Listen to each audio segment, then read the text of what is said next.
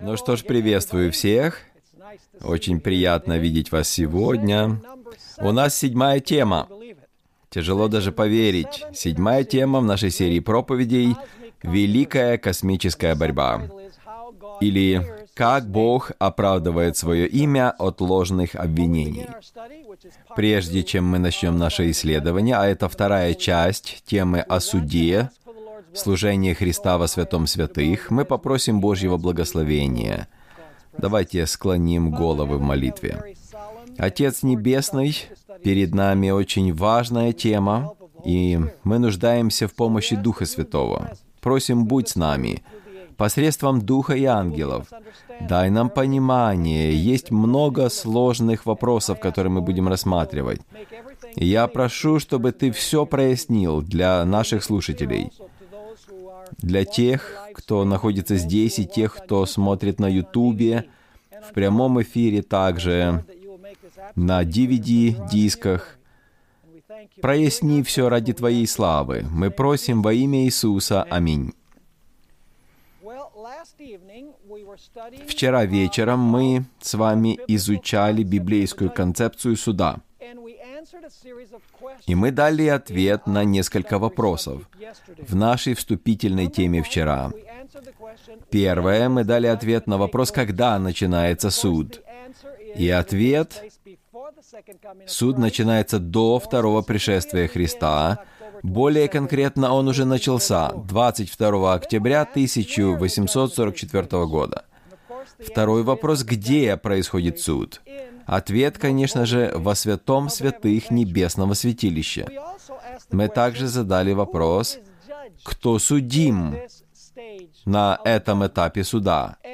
И мы отметили, что судимы только те, кто когда-либо заявлял о вере во Христа как своего Спасителя и Господа. Те, которые не заявляли, их дела будут рассмотрены позже. Еще один вопрос. Почему Богу нужен суд, если Он все знает? Ответ – потому что Он желает доказать, что Он справедливо судит перед всей небесной вселенной, потому что небесная вселенная не всеведущая.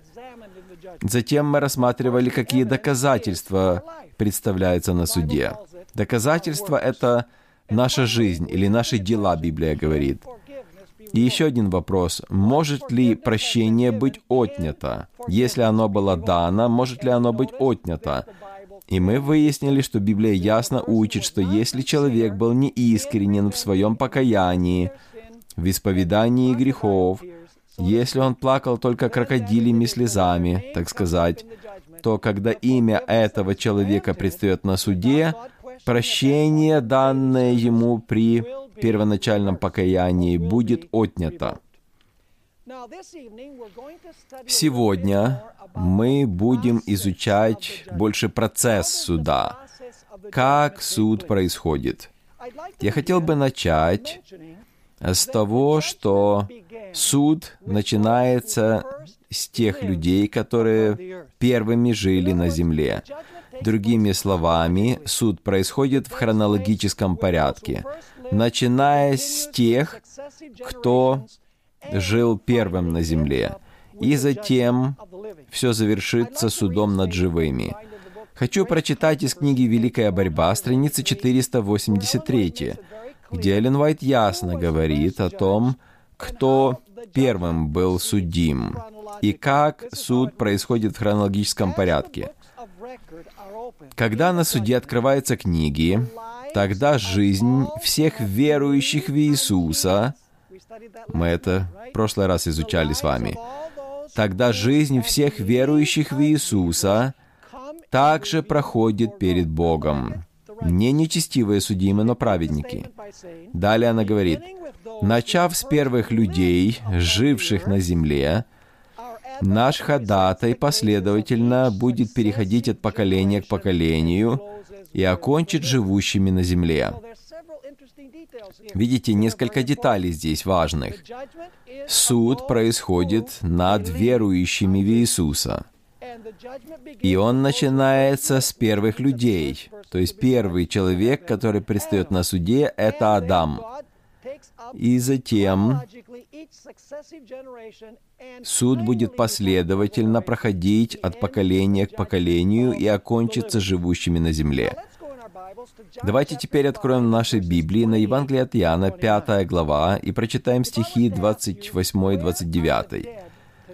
Если бы я задал вам вопрос, где находятся сегодня мертвые, я думаю, что как адвентисты вы скажете, что они в могиле до пришествия Христа. Не только праведные, но и нечестивые находятся в гробах. Но нас особенно волнуют дела праведных. Итак, в этих стихах говорится, где они находятся.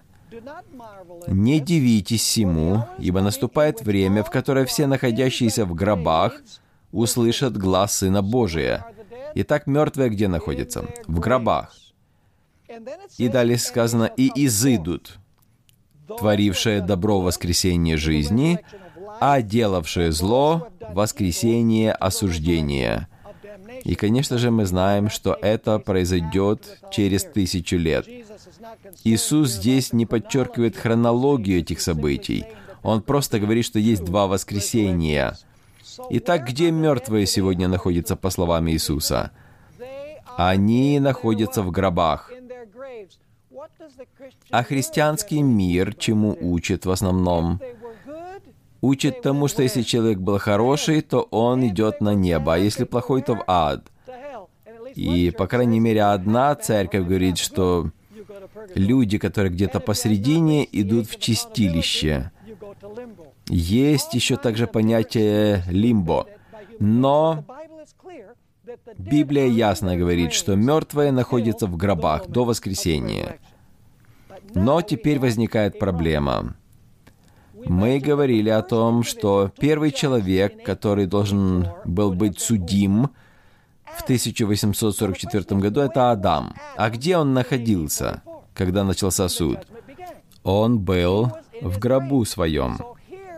Хорошо, а как же он может первым явиться на суд предсудилище Христова, если он был мертв и находился в гробу. Ну, на самом деле проблемы здесь нет, если мы поймем, чему учит Библия. Хочу прочитать из книги «Великая борьба», страница 482, где Эллен Уайт объясняет, как Адам явился на суд в 1844 году. Умершие праведники воскреснут только после суда, на котором их найдут достойными воскресения жизни. Итак, смотрите, умершие праведники не будут воскрешены до завершения суда.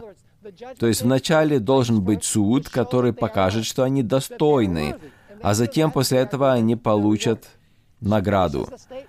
Следовательно, продолжает она, они не будут лично присутствовать на суде, когда будут рассматриваться их дела и решаться их участь.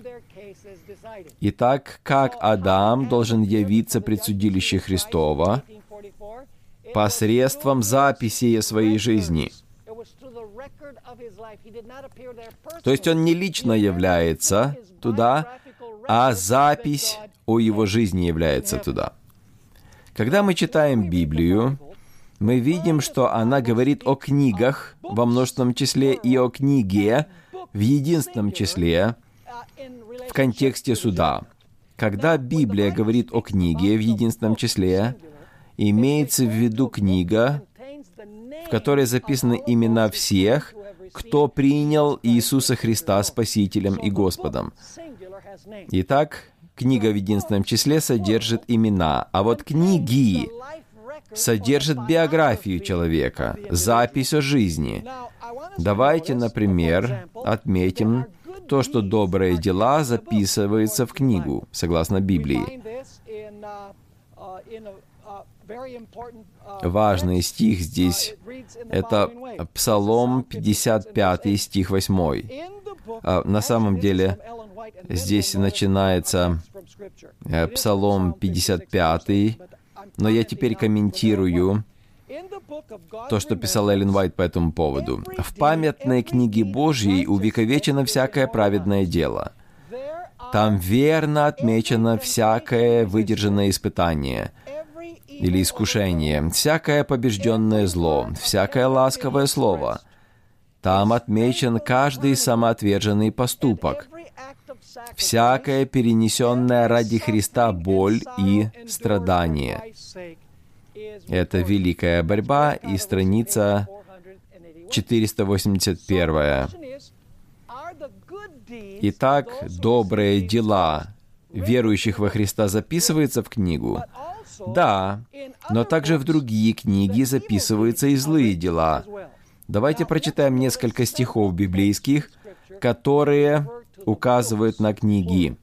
Второе послание Коринфянам 5.10. «Всем же нам должно явиться предсудилище Христова, чтобы каждому получить соответственно тому, что он делал, живя в теле, доброе или худое». Итак, Бог записывает наши поступки, хорошие и плохие. Да, конечно же. А слова наши записываются или нет? Конечно же. Смотрите, Евангелие от Матфея, 12 глава, стихи 37-38. Иисус говорит здесь. «Говорю же вам, что за всякое праздное слово, какое скажут люди, дадут они ответ в день суда, ибо от слов своих оправдаешься, и от слов своих осудишься». Скажите, Бог записывает наши слова, добрые и злые? Да, согласно 12 главе Евангелия от Матвея, да, так и есть. Бог также записывает все тайное. Смотрите, книга Екклезиаст, 12 глава, и прочитаем стих 13 и 14. Здесь сказано так. «Выслушаем сущность всего, бойся Бога и заповеди его соблюдай, потому что в этом все для человека. Ибо всякое дело Бог приведет на суд». Так, если Бог приведет на суд, значит, Он записывает. Так все, всякое дело приведет на суд, и все тайное, хорошо ли оно или худо. Скажите, Бог записывает все тайное, то, что люди не видят, конечно же. 2 Коринфянам 4.5. Опять же, здесь говорится о том, что все тайное обязательно явится на суде. 2 Коринфянам 4.5. Здесь сказано, что Бог раскроет намерение сердечное.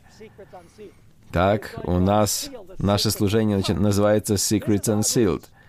Открытие секретов. Но здесь говорится об открытии сердец. «Посему не судите никак прежде времени, пока не придет Господь, который осветит сокрытое во мраке и обнаружит сердечное намерение, и тогда каждому будет похвала от Бога. Итак, Бог записывает все, что происходит и изнутри, и изнаружи, дела, действия, тайное, добрые дела. Все это содержится в книгах во множественном числе. Смотрите, что сказано в книге Даниила, 7 глава, стихи 9 и 10. И контекст здесь такой, что небольшой рог, который символизирует папство, а папство, кстати говоря, выдает себя за христианскую систему, служащую Богу. Да, этой системе должно явиться также на суде. И поэтому в книге Даниила, 7 глава, 9 и 10 стихи, говорится о том, что начинается суд, чтобы разобрать дела всех, кто был гоним этой системой, небольшим рогом. И Бог на суде изменит их решение, решение их судов. «Видел я, наконец, что поставлены были престолы, и воссел ветхий днями, Одеяние на нем было бело, как снег, и волосы главы его, как чистая волна. Престол его, как пламя огня, колеса его, пылающий огонь. Огненная река выходила и проходила перед ним, тысячи тысяч служили ему, и тьмы тем предстояли пред ним. Судьи сели, и раскрылись книги во множественном числе. Итак, дела всех людей, которые преследовали Божий народ – во время 1260 лет предстанут на суде. Это не значит, что только их дела предстанут на суде. Нет, в книге Даниила 7 глава просто подчеркивается, что гонители, небольшой рог, предстанет на суде, потому что в этом отрывке говорится о них. Знаете, как Люди говорят иногда «суббота для иудеев», потому что Бог дал ее иудеям. Но нигде не сказано в Библии, что он дал только иудеям. Да, сказано, что он дал это израильскому народу, потому что они были его народом в то время. Но это не значит, что суббота только для них. Поэтому суд над небольшим рогом — это не значит, что только те, которые жили во время 1260 лет, будут судимы. В книге Левит, 16 глава, говорит о том, что все исповедующие имя Иисуса перед вторым пришествием Христа предстанут на суде. Давайте прочитаем теперь из книги Откровения, 20 глава, стихи 13 и 14. Я хочу, чтобы вы увидели, что есть разница между книгами, которые содержат записи о жизни людей, и книгой, в которой имена записаны. Здесь в 20 главе говорится о суде после миллениума, то есть это суд над нечестивыми, но принцип такой же суда и над праведными. «И видел я мертвых, малых и великих, стоящих пред Богом, и книги раскрыты были, и иная книга раскрыта». Видите, есть книги и есть книга. И иная книга раскрыта, которая есть книга жизни. И судимы были мертвые по написанному в книгах, сообразно с чем? С делами своими. Что записано в книгах «Дела людей»? То есть судимы сообразно с делами своими написано. То есть в книгах записана жизнь, поступки людей, а в книге, в единственном числе, записаны имена людей в хронологическом порядке, в зависимости от того, когда они заявляли о вере во Христа, как Спасителя и Господа. Другими словами, в небесных книгах у Бога полностью записана жизнь каждого человека. Каждый поступок, каждое слово, мотив каждый, каждая мысль, эмоция и даже каждая возможность сделать добро, которой, возможно, мы не воспользовались. То есть полная запись биографическая каждого человека. Ни одна деталь не упускается. То есть есть еще один Стивен Бор на небе в письменной форме. Это не значит, что я там живу, что один я живу здесь, а другой я живу там. Нет. Это просто значит, что Бог на небе имеет записи о мне и ничего не упускает в этих записях.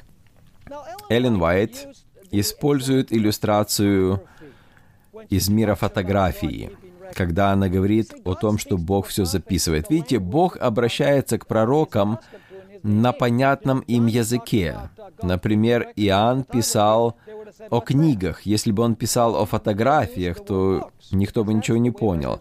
В то время записи велись в книгах. Но я думаю, что если бы Бог сегодня обращался к пророку и пытался объяснить, как он записывает дела людей, то он бы, наверное, говорил о видеокамерах и о жестких дисках, и о компьютерах, потому что мы привыкли сегодня так сохранять информацию, что намного эффективнее, чем книги. Но во время жизни Эллен Уайт как раз появились фотографии, и она использует эту иллюстрацию. Первая цитата из книги «В небесных обителях», страница 360. Подобно тому, как художник-витражист точно воспроизводит на отполированном стекле человеческое лицо, так и ангелы Божьи ежедневно вносят точное описание характера каждого человека в небесные книги. Видите, ежедневно вносят точное описание. Еще одна книга «Свидетельство об интимных отношениях», страница 62. Помни о том, что твой характер запечатлевается великим художником в небесных книгах. В книгах записей также мгновенно, как воспроизводится лицо на фотографии. Что говорят о тебе записи в небесных книгах? Дальше задается вопрос. То есть здесь говорится о том, что Бог воспроизводит наши жизни и внутри, и снаружи. Добрые дела, плохие дела, мысли, мотивы и так далее. Все записывается в книге. Вы понимаете, что содержится в книгах Х? Я надеюсь, что понимаете. Давайте теперь поговорим о том, что содержится в книге. Я уже говорил, что имена. Прочитаем несколько стихов. послание к филиппийцам 4.3. Здесь Павел говорит о некоторых соработниках своих, и он говорит следующее. «Ей прошу и тебя, искренний сотрудник, помогай им, подвязавшимся в благовествовании вместе со мною и с Климентом, и с прочими сотрудниками моими, которых имена в книге жизни». Итак, в книге жизни что записано? Не дела, а имена. Книга Откровения 3.5. Откровение 3.5. «Побеждающий облечется в белые одежды, и не изглажу имени его из книги жизни, и исповедую имя его пред Отцом моим и пред ангелами его». Итак, опять же, что в книге? Имена. Книга Откровения, 13 глава и стих 8. Здесь говорится о людях, которые поклоняются зверю. «И поклонятся ему все живущие на земле, которых имена не написаны в книге жизни у Агнца, закланного от создания мира». Опять же, что записано в книге? Имена записаны в книге. Вы помните, когда Моисей был на горе, а Израиль поклонялся золотому тельцу, и Бог сказал, что он уничтожит этот народ и создаст новый.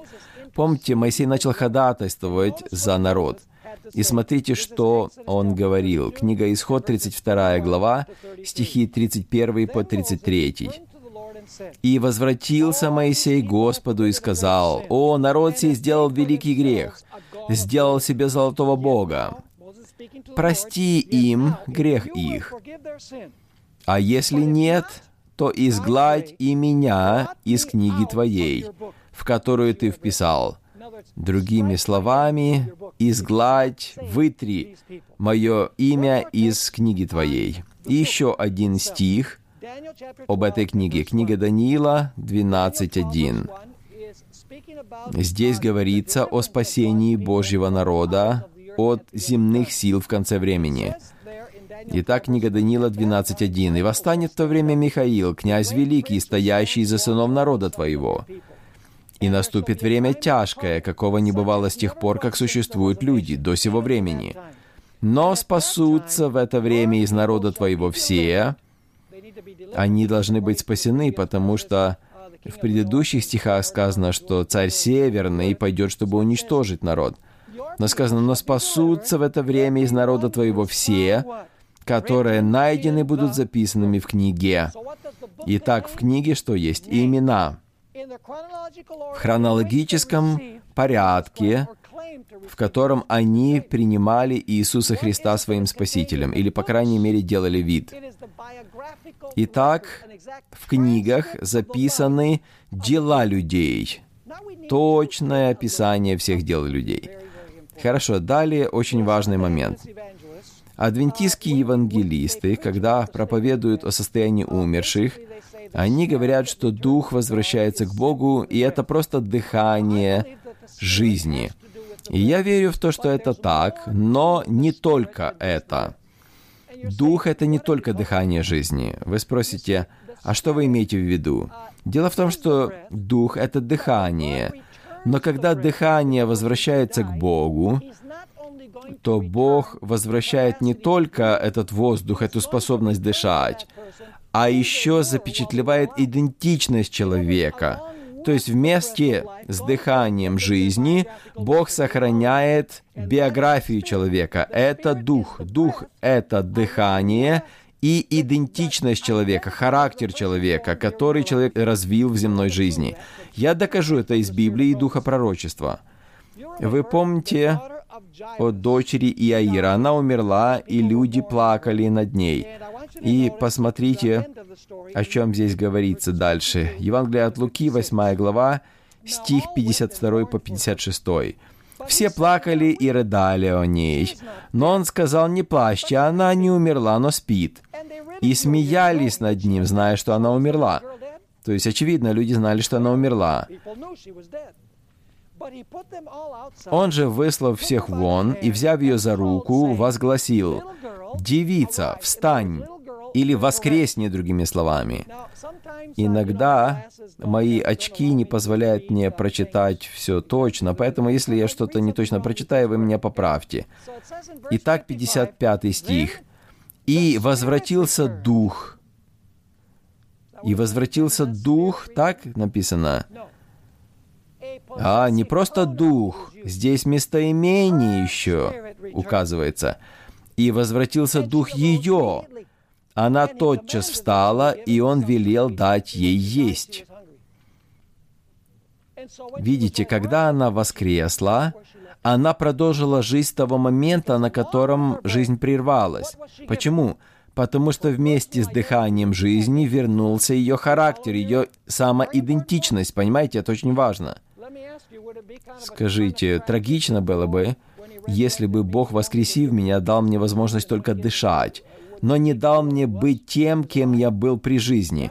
Это было бы плохо, правда? Представьте себе, если бы я получил дыхание жизни и был Биллом Барни, находящимся в студии здесь. Конечно же, это было бы совсем неуместно. Смотрите еще один пример. Книга Деяния, 7 глава. Здесь говорится о побиении Стефана камнями. 57 по 60 стих. «Но они, закричав громким голосом, затыкали уши свои и единодушно устремились на него, и, выведя за город, стали побивать его камнями. Свидетели же положили свои одежды у ног юноши именем Савла, и побивали камнями Стефана, который молился и говорил, «Господи Иисусе, прими дух». А, нет, не просто дух, прими дух мой, он говорит. То есть сохрани меня, сохрани мою личность у себя, в своих записях. 60 стих. «И, преклонив колени, воскликнул громким голосом, «Господи, не вмени им греха сего». И, сказав сие, почил или уснул. Опять же здесь упоминается «Дух мой».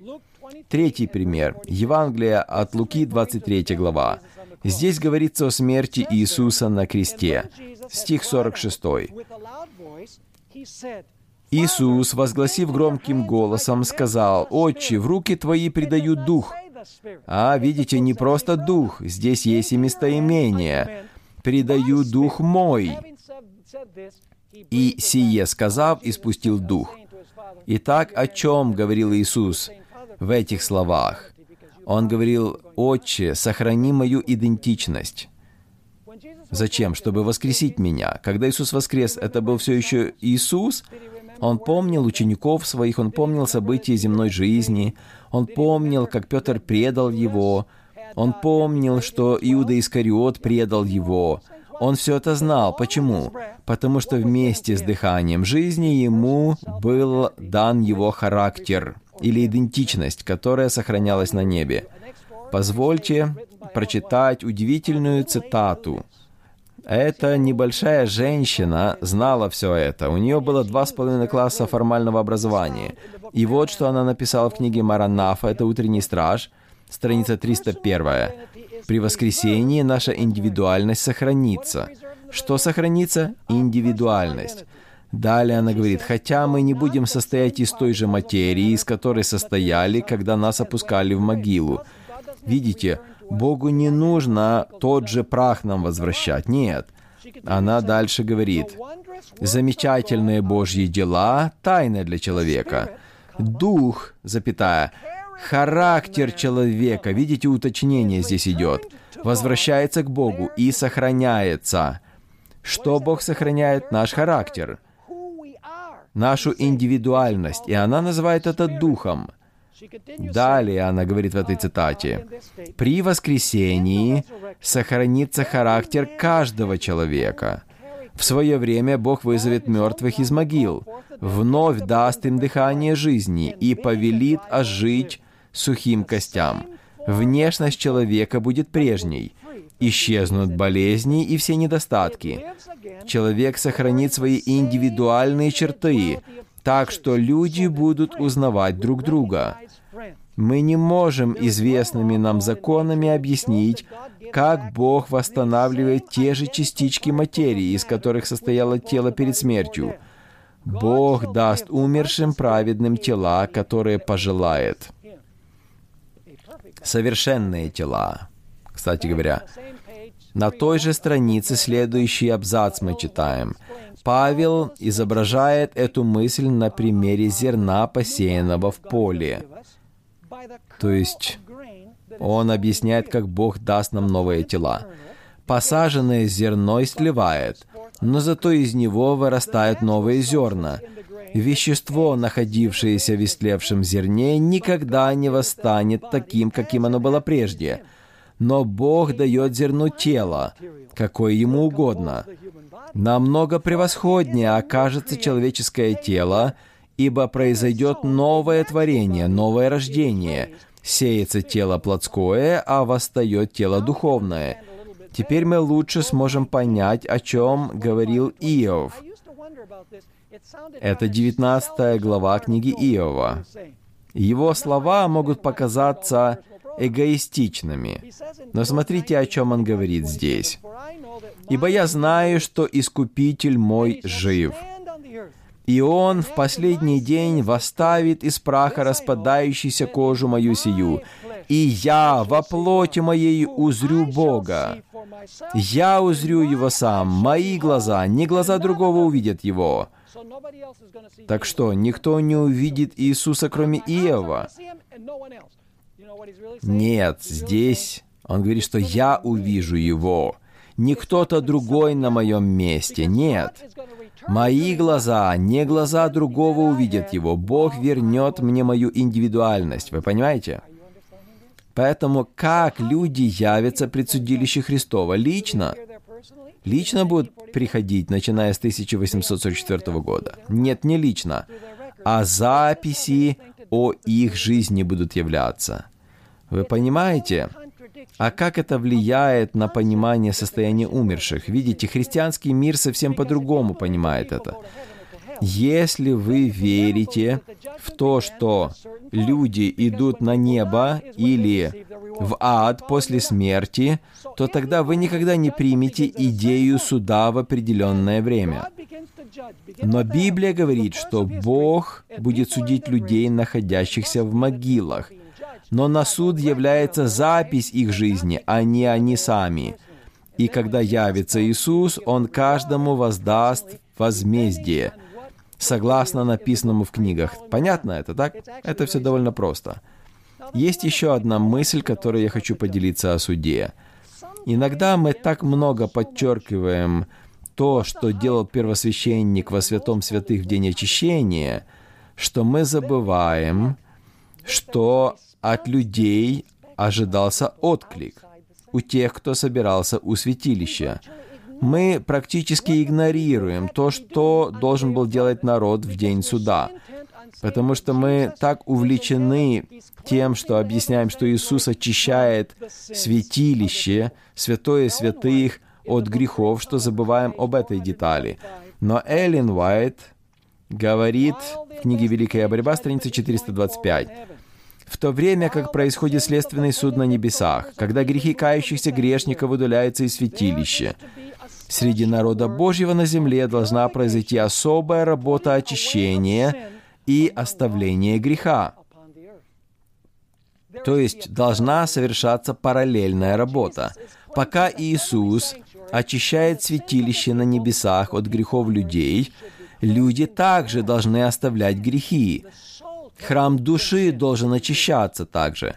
Прочитаем в книге Левит, 23 глава, о том, чем должен был заниматься народ в день очищения, в судный день. Мы теперь говорим не о служении первосвященника.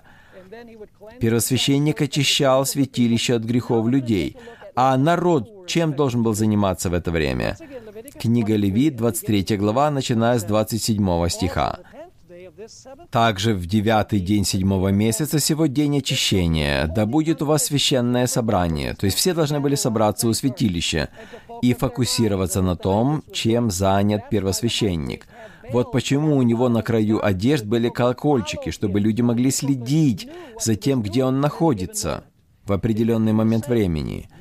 «Смиряйте души ваши», сказано. То есть раскаивайтесь в своих грехах и приносите жертву Господу. Никакого дела не делайте в день сей. Потому что если бы они работали, то они не могли бы фокусироваться на том, что происходит в святилище. В этот день они должны были фокусироваться на очищении святилища от греха. Видите, грядет день, когда они уже не могли исповедовать свои грехи, поэтому им нужно было приготовиться. Итак, никакого дела не делайте в день сей, ибо это день очищения, дабы очистить вас пред лицом Господа Бога вашего. А всякая душа, которая не смирит себя в этот день, истребится из народа своего. И если какая душа будет делать какое-нибудь дело в день сей, я истреблю ту душу из народа ее. Никакого дела не делайте. Это постановление вечное вроде ваше, во всех жилищах ваших.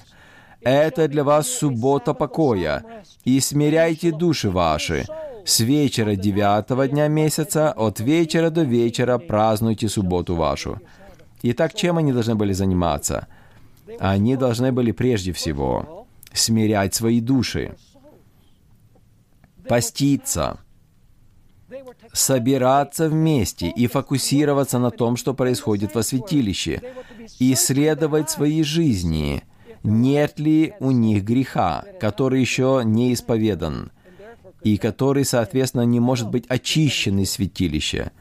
Интересно отметить, что этот праздник объявлялся звуком труб, трубным звуком, другими словами.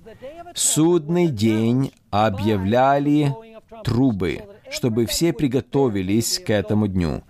Как я уже говорил, в то время, как первосвященник очищал святилище от грехов народа, народ должен был собраться у скинии и смирять души свои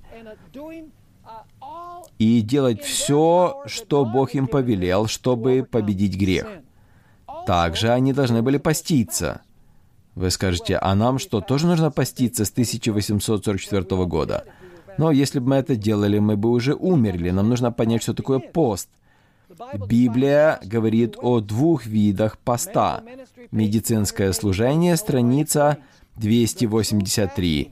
Истинный пост, который будет полезен для всех, это воздержание от всякого рода возбуждающей пищи и употребление простой здоровой пищи, которой Бог снабжает нас в изобилии. Это истинный пост. Другими словами, здоровый образ жизни, реформа здоровья. Это истинный пост. Также еще пост — это когда мы помогаем другим людям. Книга пророка Исаии, 58 глава, стихи 6 и 7. Бог здесь обращается к Израилю. «Вот пост, который я избрал. Разреши оковы неправды, развяжи узы ярма, и угнетенных отпусти на свободу, и расторгни всякое ярмо. Раздели с голодным хлеб твой, и скитающихся бедных веди в дом. Когда увидишь нагого, одень его, и от единокровного твоего не укрывайся». Другими словами, пост — это практическое христианство. Это также включает в себя здоровый образ жизни, как говорит Библия и Дух Пророчества. Это не значит, что мы не должны кушать с 1844 года. Нам нужно понять, что такое пост. Мы также отмечаем, что Израиль не должен был работать. А как с нами? Мы тоже не должны работать с 1844 года. Кто-то, может быть, и хотел бы это. Причина, почему израильтяне не должны были работать, заключалась в том, что ничто не должно было им помешать фокусироваться на служении в святилище. И поэтому все, что сегодня нас отвлекает от того, что происходит во святом святых небесного святилища, нам нужно отвергать, потому что наше сознание должно быть там, понимая, что Иисус очищает святилище от грехов. И поэтому по Его благодати и силе Его мы должны также очищать грех из наших сердец. Обратите внимание, люди, которые не участвовали в том, что происходило в святилище в день очищения, они должны были истребиться из среды народа. Насколько серьезно то, чтобы Божий народ занимался этим в день очищения. Есть сегодня адвентистские общины, которые считают, что на богослужении нужно смеяться и прыгать и барабаны бить и танцевать в церкви, потому что мы должны быть исполнены радости. Я не говорю, что мы не должны быть исполнены радости, но день очищения — это день исследования души, раздирания сердец, а не одежды. Нужно следить за Иисусом. Чем Он занимается там? Бог ожидает победы над грехом у последнего поколения Его народа. Смотрите, книга Откровения, 6 глава. Я прочитаю только 17 стих.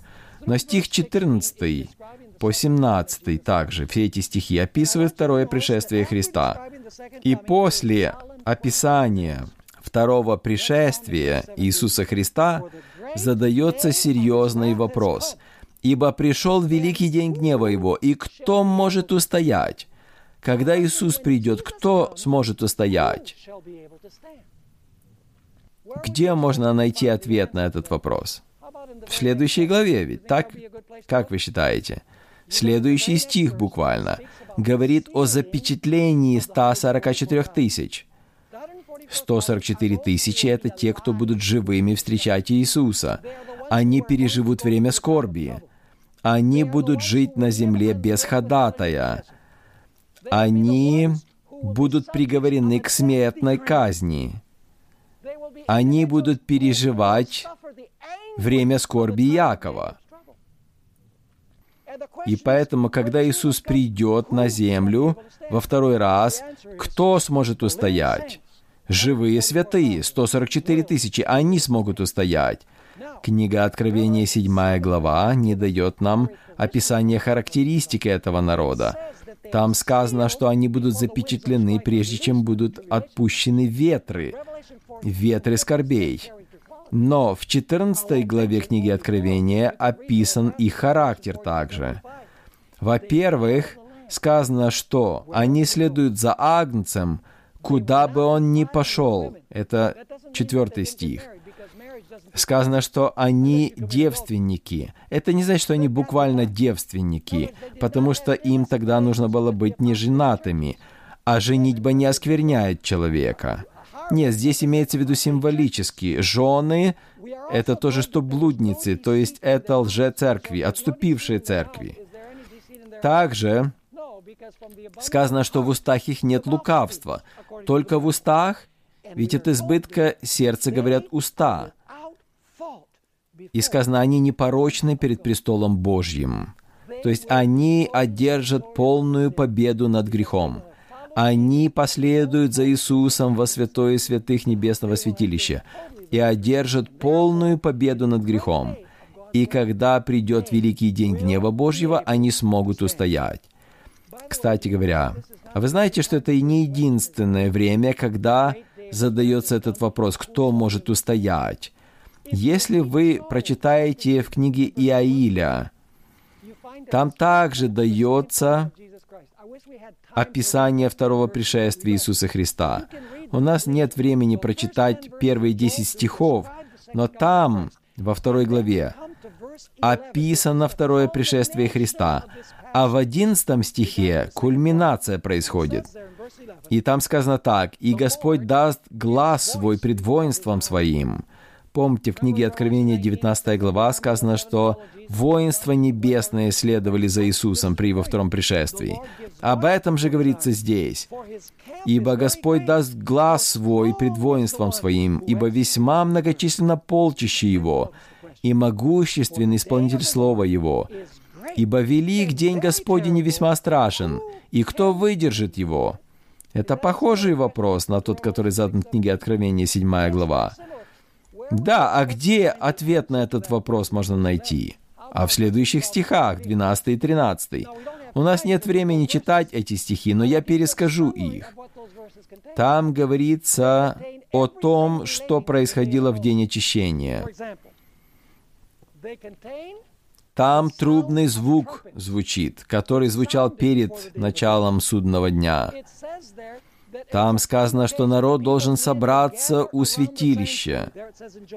Там также сказано о том, что народ Божий должен обратиться к Господу Богу своему с постом и молитвами. Это похоже на день очищения, так? Там сказано, что они должны раздирать сердца, а не одежды. Там призывается так, созовите собрание, пригласите старцев, соберите отроков. Между притвором и жертвенником доплачут священники, служители Господни. «Пощади, Господи, народ Твой». Это как у Иезекииля 9 глава. Там говорится о людях, которые воздыхают о всех мерзостях, которые происходят в Иерусалиме.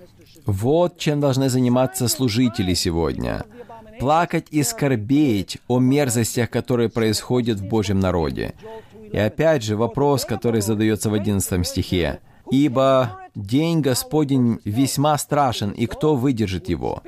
Выдержат те, кто пройдет через день очищения, кто сделает все, что сказано в книге Левит, 23 глава».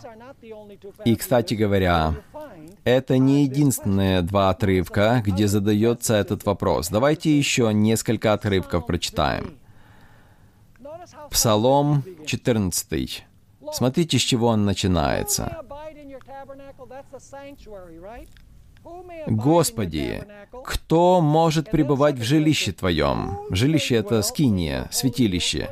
И еще один вопрос. Кто может обитать на святой горе Твоей? А это что такое? Это Сион. А где стоят 144 тысячи, которые представлены в книге Откровения? На горе Сионе, в храме. То есть видите связь здесь? Смотрите, какой ответ здесь дается. Он связан с образом жизни. Вы можете сказать, так что, нас образ жизни спасает? Нет. Нас спасает то, что мы размышляем над тем, что происходит с Иисусом, какое служение Он совершает. И когда мы размышляем, по Его благодати наша жизнь меняется. Мы начинаем побеждать грехи, понимаете? Смотрите, какой ответ здесь дается. Здесь все связано с поведением человека. Тот, кто ходит непорочно и делает правду, и говорит истину в сердце своем, кто не клевещет языком своим, не делает искреннему своему зла, и не принимает поношения на ближнего своего, тот, в глазах которого презрен отверженный, но который боящихся Господа славит, кто клянется хотя бы злому и не изменяет, кто серебра своего не отдает в рост и не принимает даров против невинного, поступающий так не поколеблется вовек. Кто сможет устоять? Вот такой человек не поколеблется вовек. Вы видите связь здесь? Скажите, это связано с нашим образом жизни? Конечно же. Образ жизни нас не спасает, но образ жизни указывает на нашу связь с Иисусом. Смотрите, где еще задается этот вопрос. Книга пророка Исаии также задает этот вопрос. И это связано с вторым пришествием Христа. Книга пророка Исаии, 33 глава, стихи 14 по 16. «Устрашились грешники на Сионе, трепет овладел нечестивыми, кто из нас может жить при огне пожирающем? Кто из нас может жить при вечном пламени? Знаете, как большинство христианских церквей говорят, «О, в пламени будут нечестивые». Но нет, Библия не так говорит. Нечестивые не смогут жить при этом огне, потому что этот огонь пожрал бы их. Но здесь сказано, что праведники будут жить в присутствии Божьем. Смотрите почему. 15 стих дает ответ. «Тот, кто ходит в правде и говорит истину, кто презирает корость от притеснения, удерживает руки свои от взяток, затыкает уши свои, чтобы не слышать о кровопролитии, и закрывает глаза свои, чтобы не видеть зла, тот будет обитать на высотах. Это гора Сион, кстати говоря. Убежище его — неприступные скалы. Хлеб будет дан ему, вода у него не иссякнет. Видите картину эту? Хорошо, еще в одном месте записан этот вопрос. Псалом 23. Это псалом восхождения Христа. Но его будут петь, когда придет Иисус. 23 Псалом 3 стих. «Кто взойдет на гору Господню?» То есть это Сион. «И кто станет на святом месте его?» Ответ. «Тот, у которого руки не повинны и сердце чисто, кто не клялся душою своей напрасно и не божился ложно, тот получит благословение от Господа и милость от Бога Спасителя своего. Таков род ищущих его, ищущих лица твоего, Боже Якова. Видите картину? Поколение последнего времени одержит победу над грехом и в поступках, и в мыслях. Да, вы скажете, это невозможно. Ну, тогда вы говорите о том, что ваш грех сильнее Бога. И эти люди говорят, у нас грешная природа, у нас просто природа грешная, и мы грешим. Невозможно перестать грешить до второго пришествия Христа. Нет, на самом деле вы не имеете в виду, что у нас грешная природа. Вы имеете в виду, что у Бога нет силы дать вам победу над грехом. Вы ограничиваете силу Божью. Вот в чем дело. Книга «Великая борьба», страница 623. Эллен Уайт говорит эти замечательные слова. Те, кто не верит в победу над грехом, до второго пришествия Христа, они просто не могут выдержать эти слова. Теперь, когда великий первосвященник совершает наше примирение, мы должны стремиться стать совершенными во Христе. Наш Спаситель не допускал даже мысли уступить искушению. Даже мысли не допускал. Сатана находит в человеческом сердце слабости, за которые можно зацепиться. Достаточно одного взлелеянного греховного желания, чтобы его искушения возымели силу. Но Христос сказал о себе, «Идет князь мира сего, и во мне не имеет ничего». Послушайте внимательно. Сатане не удалось найти в Сыне Божьем ничего, что позволило бы одержать над ним победу. Он хранил верность заповедям Отца Своего, и в нем не было греха, который дал бы преимущество сатане. И теперь вывод. В таком же состоянии должны находиться все, кто хочет устоять во время скорби. То есть даже мысли он не допустил греховной. Вы скажете, это невозможно. Нет, это не невозможно, если мы соблюдем условия, если будем взирать на совершенство Христа и перестанем смотреть на весь тот ссор, который вокруг нас, и перестанем слушать и смотреть все, что мы смотрим и слушаем. И мы будем размышлять о Христе, тогда мы сможем одержать победу над грехом. Позвольте еще одно упомянуть в заключении – и это то, что отличительные черты адвентистской церкви сфокусированы на святом святых. Те доктрины, которые христианский мир сегодня отвергает, они связаны со святым святых. Они туда не вошли. Скажите, где закон Божий находится в святилище? Он находится во святом святых, святилища. Скажите, а что в центре закона там находится? Печать, суббота в центре закона. Кстати говоря, а Бог дал субботу Израилю как испытание, как тест? Да. А вы знаете, что там в ковчеге также есть манна? Возможно, Господь нам говорит, что суббота в конце времени будет испытанием, а не просто еще одной заповедей, чтобы проверить, есть ли закон Божий в наших сердцах. Итак, есть манна в ковчеге завета.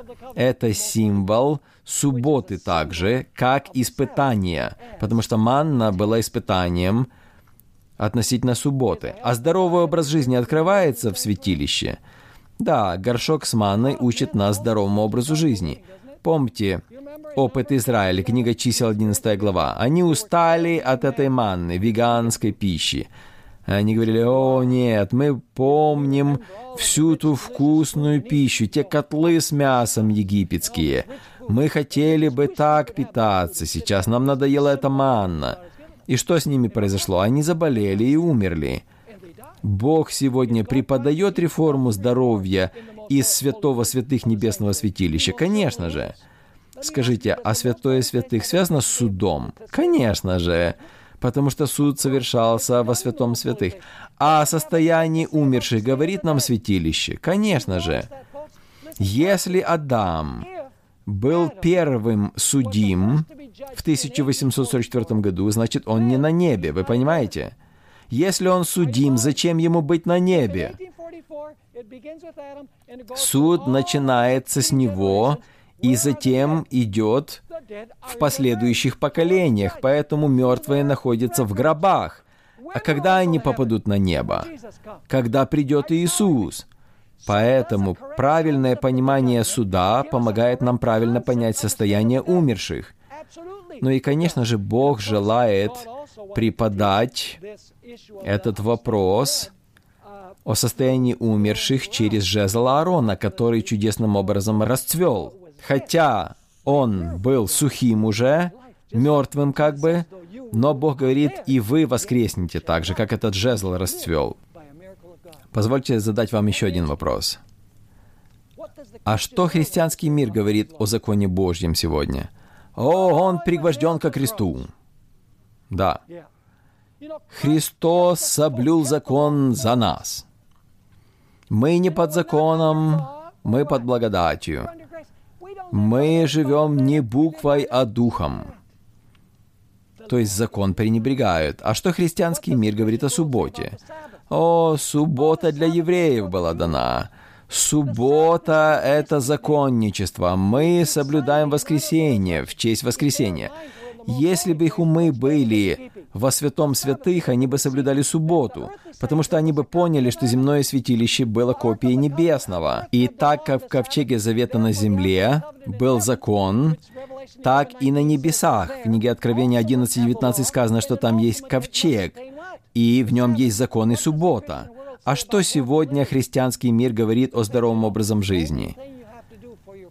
Они говорят, что нужно сделать, чтобы благословить свинину, это помолиться над ней. И поэтому внезапно свинина становится чистой, чудом Божьим. И они также ссылаются на эти стихи «Встань, закали и ешь». Они вырывают эти стихи и подобные из контекста библейского, чтобы осквернять себя этой пищей. А что говорит христианский мир о состоянии умерших? Они говорят, что если человек был хороший, он идет в рай, а если плохим, то в ад. Вы понимаете? Так что христианский мир говорит о всех этих доктринах? Они противятся отличительным доктринам адвентистской церкви, потому что они отказались войти во святое святых, где эти истины открываются. И эти истины в конце времени разделят весь мир. Есть ли у нас особая весть, как у адвентистов седьмого дня, которую нужно возвестить этому миру? Конечно же. И горе нам, если мы не будем вести людей во святое святых небесного святилища, где они увидят полноту истины и примут окончательное решение принять Иисуса Христа и жить для Него.